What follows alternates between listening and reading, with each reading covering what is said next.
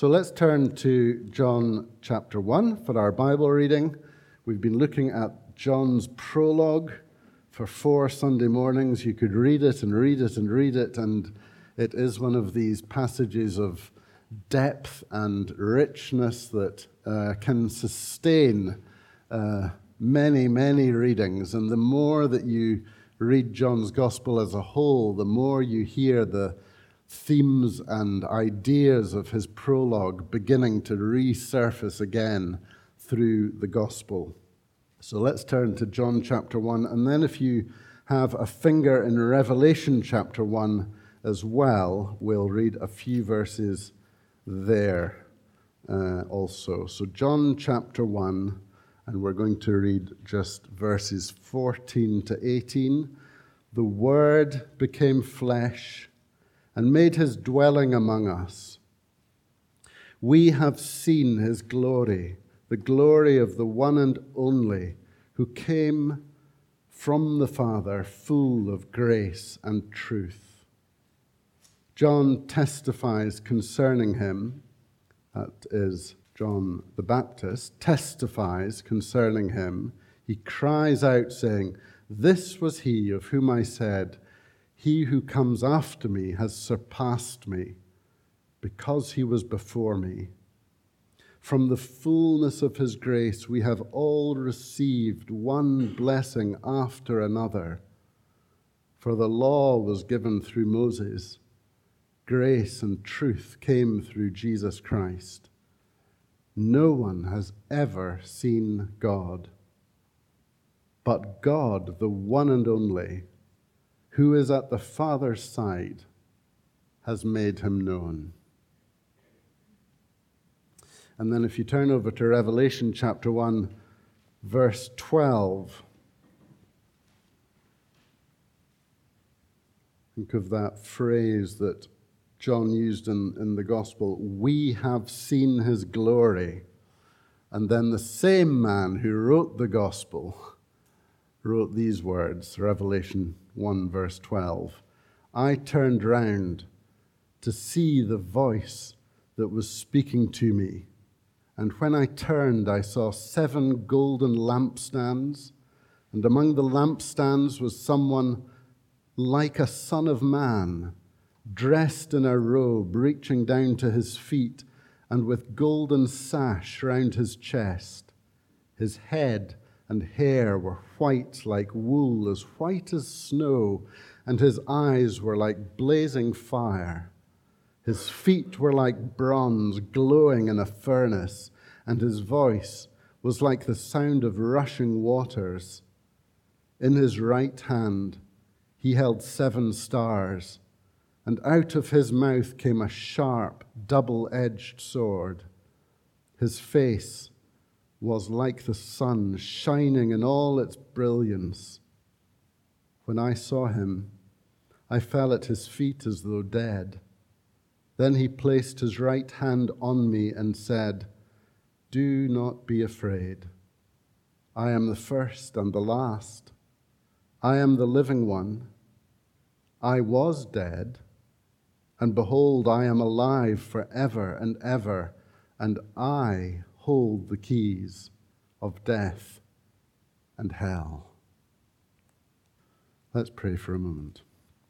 Dear Lord Jesus, be our teacher, we pray. Speak in our midst through these words, inspired by your Spirit, written by your apostle handed down and translated, and now with Bibles open on our knees and in your presence, we ask you, be our teacher, lead us by what is true, change us, not just to be like you, Lord but one day to see you. For your name's sake, Amen. Well, we have this fourth opportunity to reflect on these words of John in his prologue, and they are, as soon as you read them again, they're words which evoke a depth of meaning. We've looked at how Jesus Christ, the eternal Word of God, was with God the Father way back in the beginning, and that everything that we see, everything that has ever been created, was created by Him. We've seen that Christ, this eternal being, this eternal Son of God, came into this dark world. And this week, friends, who could doubt the reality of the world's darkness? It's um, palpable as headlines come, isn't it? But Christ comes as the light of this world. Not a light, but the light. Nothing else, no one else can shine into and penetrate the darkness of this world in the way that Jesus Christ does. And then we looked last week at how almost unbelievably those to whom he came, the promised one to the children of God, who didn't receive him. And yet, John says, to all who will receive him, he gives the right to become children of God. So suddenly the, the gates of heaven are opened wide from the people of Israel to the whole world, to all who receive him. And then just at the end here, John comes to this idea of the glory of God being revealed in Jesus Christ, as if that wasn't enough so far. But we have this idea of glory. The Word, this person, became flesh. And it takes all the wonderful carols, doesn't it, to kind of sum up the, the theology, the miracle of what is happening here. Lines like, veiled in flesh, the Godhead see. That says it so brilliantly. The Word became flesh and made his dwelling right among us, God's presence in the midst of humanity, down in the dirt and the hay of that stable floor. Almighty God, in all his infinite glory, there as one of us. And John then says this we have seen his glory, the glory of the one and only. Now, because we're so used to applying the Bibles to our own lives and um, thinking about what the Bible means to us, our tendency is to read, We have seen his glory, and to think, Oh, yes, we've seen his glory. We, we have understood that Jesus came into the world. That's not what John meant at all. That phrase, we have seen his glory, John is saying, we disciples have seen the glory of God in Jesus. I am writing this for you who did not see him, because he's now dead and risen and ascended into heaven. So now I'm writing all this down because you can't see him, but we saw him, he is saying. We have seen his glory. So, here, right at the beginning of my gospel, before you read any further, please recognize that what I write to you comes from somebody who was there looking at Jesus and seeing the events unfold before my very eyes.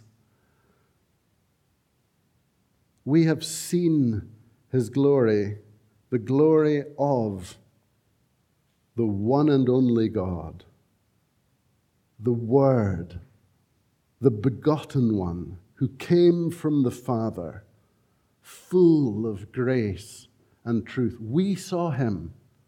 So as you read on, pay attention to what I'm saying because you're reading the words of somebody who was there at his side. Now, I think John is saying that in a general sense and in a particular sense. We have seen his glory. I think he means everything that Jesus did in a general sense. We saw the glory of God displayed in his life and ministry and miracles. And John, as you may know, deliberately selects seven of the miracles of Jesus in his gospel to make these seven stand out as incredible signposts to who he really is. And the first of them, uh, you may know and remember, was when Jesus arrived at a wedding ceremony in Cana and uh, they ran out of wine and they got Jesus, with the help of his mother, to come and rescue this embarrassing situation. It's the very next chapter in John. It's where John goes first after his introduction. And John tells us what happened, and these, at the end of the wedding, when there was no wine left, these gallons and gallons of the finest wine was brought in, and the ceremony was saved. And uh, the master of the ceremony is uh, perplexed. And look at what, if, if you look to chapter 2, uh, look at what John says in verse 11. This is the first of his miraculous signs Jesus performed in Cana of Galilee. He thus revealed his glory, and his disciples put their faith in him. That was the beginning. This unbelievable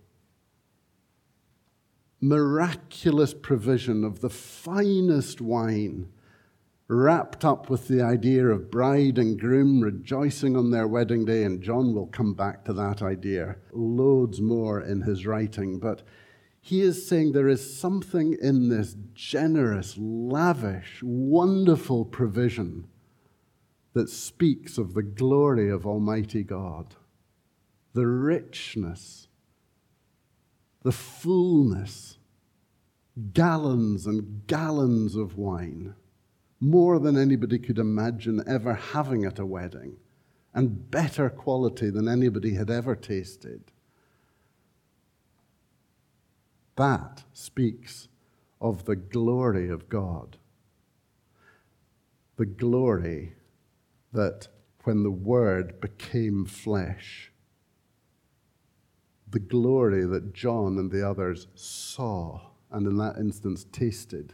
Now, I use this example of glory because I think we tend to think of the glory of God as a kind of shimmering light that kind of dances around heaven. And when we think of something being full of God's glory, we have these kind of slightly intangible ideas of God's glory being something that's shiny and bright, but not really much to do with us. The very first instance of God's glory being revealed that John uses is gallons of the finest wine being provided for a poor couple on their wedding day in the village of Cana. That is not intangible. It is tangible. It is to be enjoyed. It is to be received. It is a, in its sheer volume and quality, it is, it is substantial. The bride's father could have walked a hundred miles and spent his last penny and never had such a fine wedding feast. And what I want us to see today is that this idea of God's glory being revealed is that it is substantial beauty and real, tangible gifts of His goodness that are revealed. We say, don't we, when a Christian dies and goes to be with the Lord, we say they've gone to glory. They have gone to the substantial place, is how we should think. They have gone to the real lasting, glorious world where there is no sorrow or brokenness. They have gone to the world which is more solid than this one, not less. They're not disappeared into a shimmering cloud of effervescent gold. They've gone to sit and to walk and to work and to live and to breathe with Christ and all the redeemed in a real world of substantial beauty. And our thinking, I often imagine, is the wrong way around here. We think of this world as the real world and the next world as the kind of, I don't know, less tangible, less real world. It's the other way around. Glory is weighty, it's substance, it's beautiful, and it's good. Two little applications here. Why do Christians have a tendency to have feasting as part of Christmas, for example?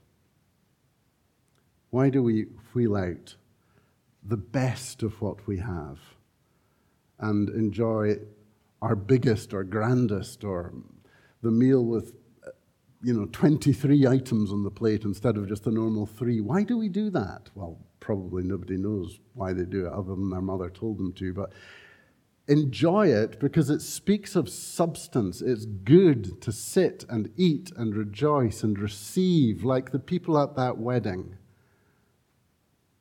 God gives us tokens in this world of his goodness to remind us that in the next world, the reality of his goodness will be what we enjoy.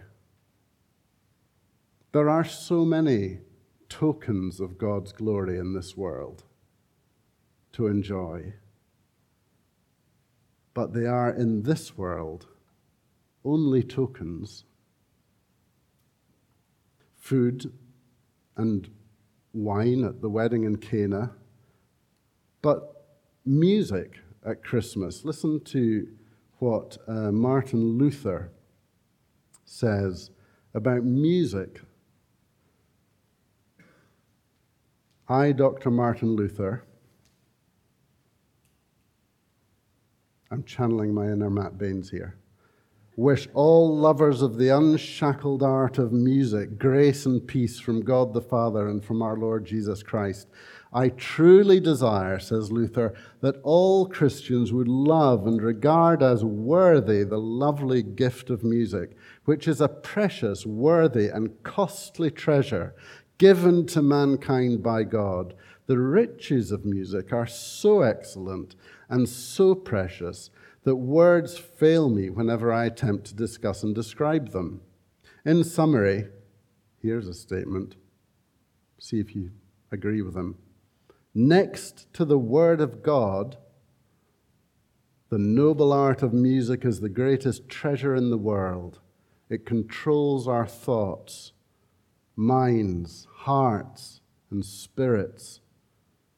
Our dear fathers and prophets did not desire without reason that music be always used in the churches, hence, we have so many songs and psalms. This precious gift has been given to man alone that he might thereby remind himself that God has created man for the express purpose of praising and extolling God.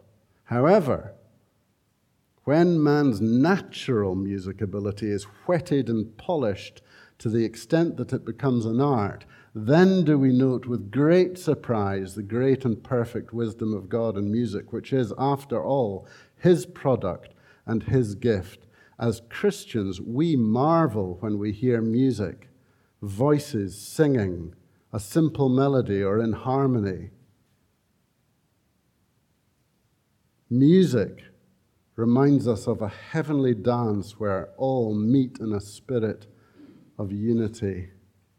A person who gives this some thought, this is very Luther, and yet does not regard music as a marvelous creation of God Himself, must be a clodhopper indeed, and does not deserve to be called a human being.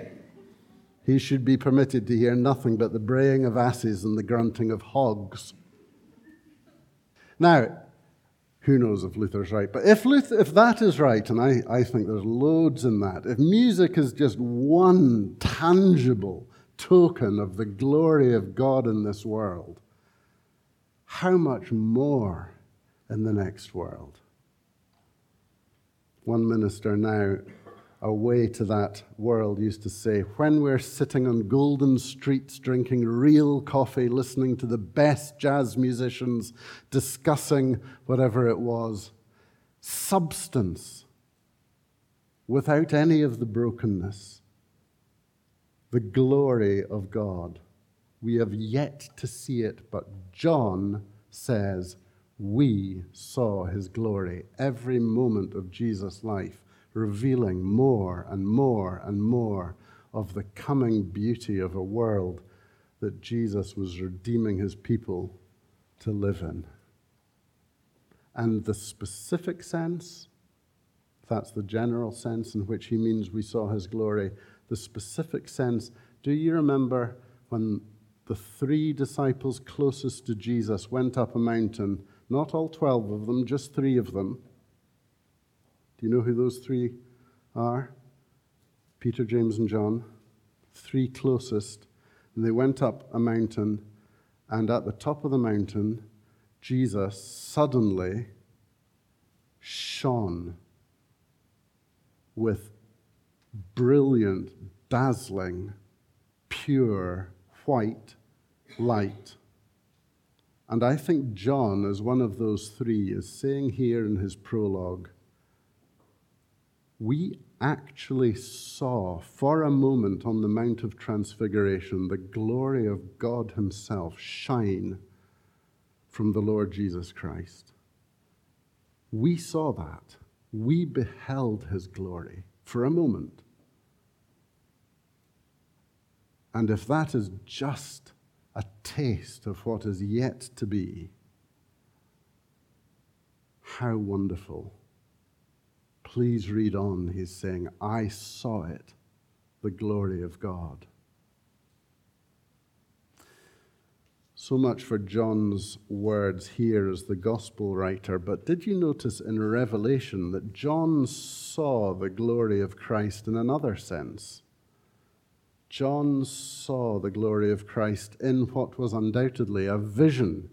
The book of Revelation, mysterious and full of pictures and imagery and word art, if you like, uh, is both a vision of Jesus Christ that was given to John and a letter to the churches and a prophecy of what is yet to happen.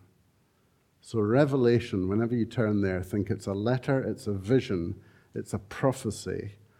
And Revelation chapter 1 we just get this little picture of the Lord Jesus Christ, who John saw on the Mount of Transfiguration for a moment, but now in his God given vision, he sees in all his resplendent, ascended beauty, and he describes what he sees. And he pens these words, and at the very climax of what he describes after hair and head and feet like bronze and blazing fire, at the very climax of it all was his mouth and his speech like a double edged sword. This glorious Jesus is speaking, cutting into the lives of men and women disturbing them and saying, Listen, listen to my voice. And then he says his face was like the sun shining in all its brilliance. So it's not wrong to have this idea of glory being associated with effervescent light and glorious golden beauty. That's a biblical image, but do you see it's the speech of the Lord Jesus Christ which is bringing his glory to bear in the world today. the glory of God, substantial, witnessed by John, and described in this vision with his speech. We cannot go to the manger and look at the baby there. We cannot go to the Transfiguration mountain. Well, you can, but you won't see much at the top. If you go to a wedding in Cana that runs out of wine, Jesus won't be there to fill however many jars with the best wine.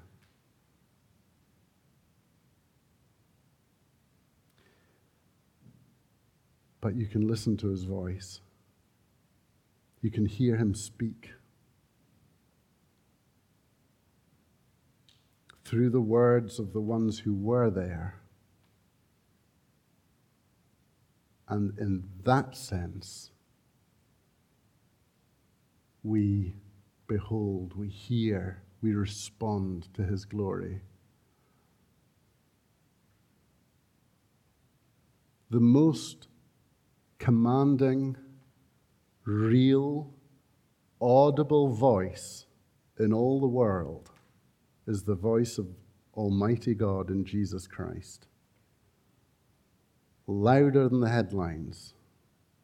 We sang, Hush, shut up.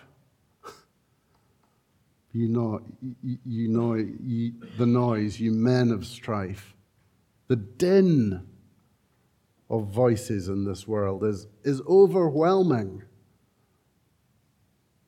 But the clearest, most beautiful, most life transforming, powerful, life giving voice to listen to is the glorious voice of the risen Lord Jesus Christ. By his Spirit, accompanying the words of his scriptures, he speaks he speaks today all over the world.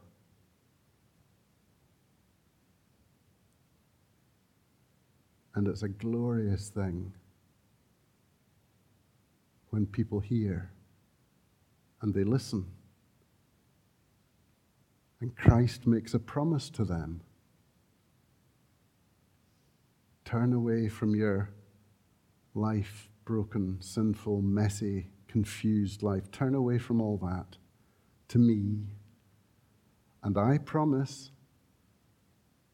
you'll be one of mine in my glory land, with me at home where you belong. Come to me, all you who labor. Listen to my voice. Don't let others drown out the clarity of my promises. Listen. And when people listen and respond, we see the glory of God break out in pockets all over the world as churches are born and families are turned around and enemies become friends and hodgepodge mixtures of human beings like us are united profoundly and deeply and forever around our love for this Savior. That is where we see the glory of God until we see it forever in the next world. And so his appeal, John's appeal to us, is did you notice these simple words just in John chapter 1? It's a phrase that after everything he's written, you could almost miss.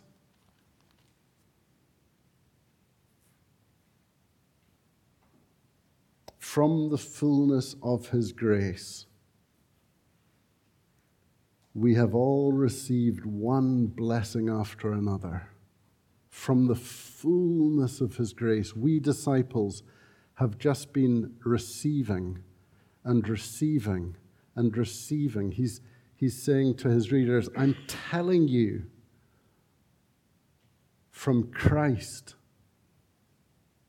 the Word made flesh.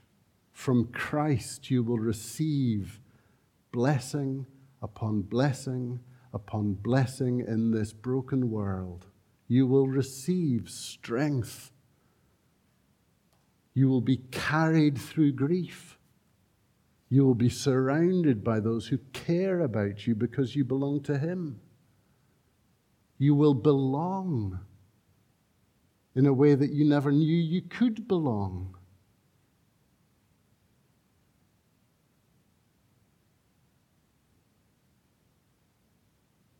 The tradition of gifts and giving is integral to Christmas, isn't it? And all over the United Kingdom, you'll have mums and dads banging on about no gifts if you're not good and all that kind of nonsense. And you'll have people on Christmas Day saying, oh, it's all about sharing. And then it all ends up in tears. I was trying to get someone to share something with their sibling before service. And oh, it's, it's impossible. Human beings don't want to share. But it's the, the tradition of gift giving is rooted in the, the lavish, overflowing, bounteous generosity of God's grace. And when we have received forgiveness and life and a Savior to love and serve, then spontaneous, generous giving is just part of that part of the way that we recognize that God is here because Christian generosity reflects God's generosity. Did you know that Christian generosity is, is different from all other generosity in this world? It's a difference in kind, not degree, because it comes from having received what we know we didn't deserve.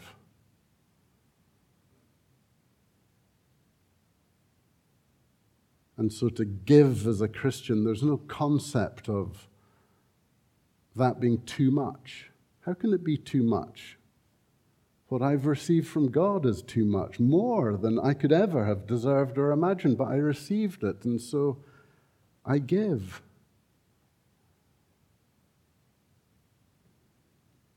So I think John's appeal to us at the end of his prologue is as you read on, receive God's blessing that I will now describe to you in the rest of my gospel. Receive it. You're going to read about a religious world that rejects Jesus. See how he says in verse 17 the law was given through Moses and grace and truth came through Jesus Christ. Here at the beginning of the New Testament, we're moving from God's established primary school, the nation of Israel living under law, to God's new covenant, his international community of forgiven friends. So receive his gift. When you give and receive tomorrow, ask yourself. Simple question What's the best thing I've ever received? And if the answer isn't new life from God through the forgiveness offered in Jesus Christ, if that's not the best thing that you've ever received, please go back to John and just read again and read again. Amen. Let's pray for a moment. Heavenly Father, it's hard to see the beauty of your love and grace and forgiveness in this world. There's so much damage, there's so much darkness, there's so much debris, there's so much distraction, there's so much that hides your glory. But we cling to these words of John that he saw what we did not see. So, Lord, as you speak to us, we're listening and we're responding and we are trusting and we are coming to you with hundreds and hundreds of hundreds and others to adore you and praise your name. For Jesus' sake, amen.